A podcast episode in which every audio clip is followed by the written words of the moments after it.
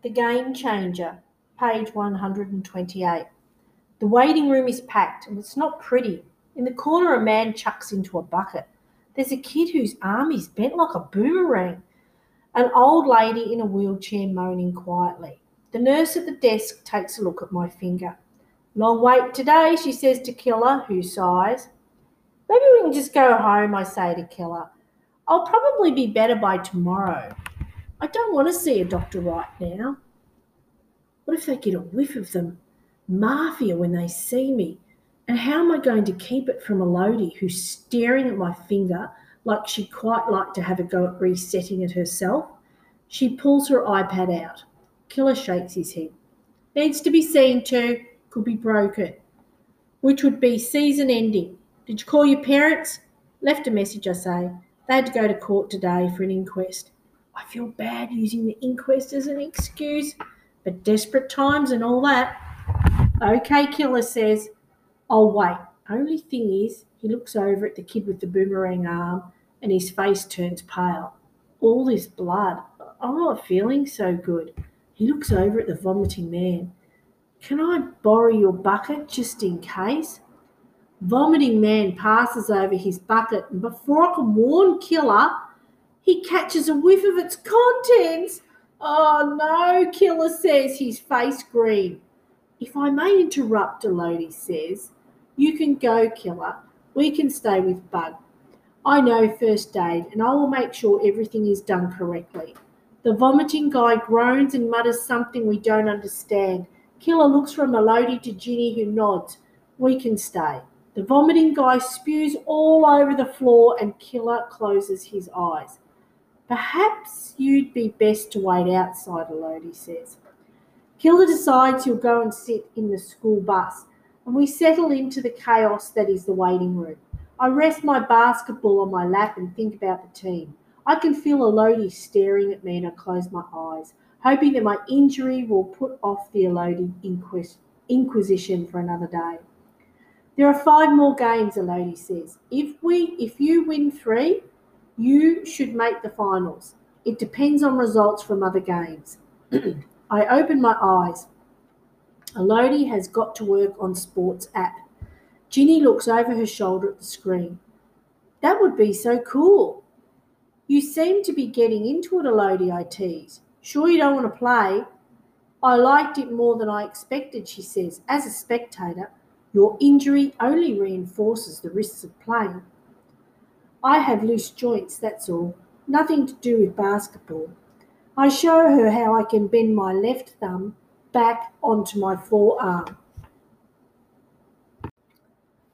Impressive, she concedes, but loose joints don't dislocate unless you collide with someone. She has a point. I try again to fix my finger, but it's too painful. An old lady sitting next to a stairs transfixed at a quiz showing blaring from a tiny TV in the corner. I want to tell her that it's the trillionth repeat of a show from 1982, but she looks so excited at each twist and turn, I, I just don't have the heart. After the second quiz show finishes, the double doors open and the kid with the boomerang arm gets called in. Then it's Vomiting Man's turn, and we're all glad to see the back of him and his bucket. I'm edgy about being here and what bites, what bits of me they might get interested in. But my finger throbs a painful beat, and I need it fixed to play next week. Finally, a nurse calls my name and we go into a cubicle not much bigger than a toilet. A lady follows us in and tells us her name's Dr. Petra, and I think, yay, she can fix my finger and we can get out of here. But no. First, she shakes my hand. My injured right hand. Does she even know why I'm here? She doesn't look like a martial arts expert in her hospital greens and glasses, but she looks, looks can deceive. Eventually, she notices my grimace and loosens her vice like grip, only to start moving my injured finger back and forth. Sorry, matey, she says, it's dislocated. But we need x rays just to make sure there's no fracture before we fix it. She writes out a form and hands it to the nurse.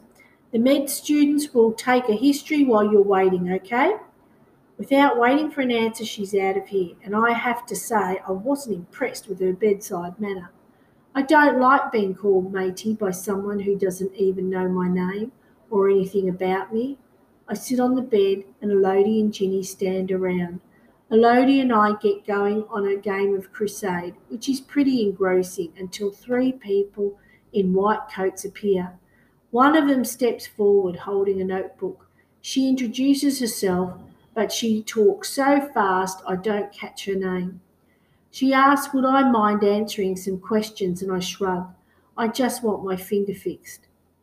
Fast talker takes a deep breath and begins firing questions at me about my family, school, eyesight, hearing. Do I have a fever, cough, chest pain, asthma, arthritis, diabetes, cancer? I'm only 14, I say. So that's a no, fast talker asks. She completes her interrogation and then the next student has a turn. Riley has mussed up hair and bitten nails, but at least he asks me what happened on the court. He writes notes as I talk, and I guess this is what it would feel like to be interviewed for TV. So, your own teammate took you out? Riley asks. I nod and he whisper, whistles. Hope he apologised. Unlikely, Elodie says. Then the third white coat steps forward and says, Time to examine you. This one's short and nerdy, but very thorough, looking into my mouth, my ears, checking my temperature. He gestures to my basketball top. Take this off now. I need to examine your chest. If he's searching for my, my middle finger, he's looking in all the wrong places. We'll wait outside, Ginny says quickly. Ginny and Elodie move to outside the cubicle, but I can see their feet under the curtain. Don't be shy now, Fast Talker says. Listen, I don't think this is necessary, I say. I hurt my finger. Why don't we just lift it up a little, Fast Talker says. The three white coats stare at my chest. That's unusual, says one. I put my hand over my breastbone, which peaks in the middle. It's nothing, a family thing. My daddy's exactly the same. I've seen that in Harrison's, whispers Fast Talker, tapping madly on her phone. Look, here it is. A pectus carinatum. The white coats crowd around the phone. Can be associated with connective tissue disorder. Fast Talker reads. Check if he's got joint laxity. I'm acutely aware of the two pairs of feet under the curtain and wonder what they can hear. Nerdy boy bends my elbow back and forth. Not sure. I, I roll nerdy boy. He should he should choose a new career because even Becky knows my joints are bendy. I bend my thumb back to my wrist to speed this up. I want out of here. Yes, Fast Talker says, like she's just scored a goal. Check. Steinberg's sign. Nerdy boy folds my thumb across my palm, makes a fist with my fingers, and stares in wonder at my thumb poking out from under my fingers. Positive. They measure my height, over 97 centimetres. He's very tall. No shit, Sherlock. Then they make me stand like a scarecrow, and it takes all three of them to measure my wingspan. Span four centimetres greater than height. They stare at me like I'm a nice cut of roast pork in the butcher window, and I don't like where this is going, not one bit. I'd put an end to it only on banking that they're too slow and stupid to make a diagnosis. And if I can get away without them realizing I have Marfan, maybe my secret will be safe. They mutter and nod and shake their heads, and in my mind, I grab needles from the trolley behind them and stab them in the eyes. Guys, stop a minute, Riley says. You're making him uncomfortable. They stop and look at him and then look at me feet under the curtains shift and rearrange themselves. You're okay, aren't you, Dougal? Fast Talker asks. We just need to uh, check your eyes now, and then we can get you off to x ray. And then get my finger fixed, I nod. Good, Nerdy Boy says, blinding me with an incredibly bright light. Don't move. We need you to keep still. He and his blinding light get closer and closer to my eyeball, and it's like he's zeroing in on my secret. Wow, breathless nerdy boy. He's a fascinoma. I don't know what a fascinoma is, but I don't like the sound of it. The white coats whisper to each other, and I hear pectus and arachnodactyly and put it into Google. And then Nerdy Boy gets grumpy because he can't spell arachnodactyly and ends up on a spider website. Listen, guys, I try, but they're all distracted, searching on their phones. I'm guessing they're racing to be the one who makes a diagnosis. No! My Wi Fi's down, complains Nerdy Boy.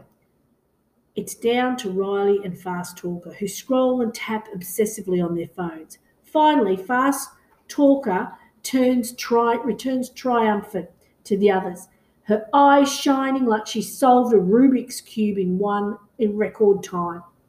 Do you think, she says, speaking slowly for perhaps the first time in her life, do you think he could have her voice becomes as solemn as a priest? Marfan?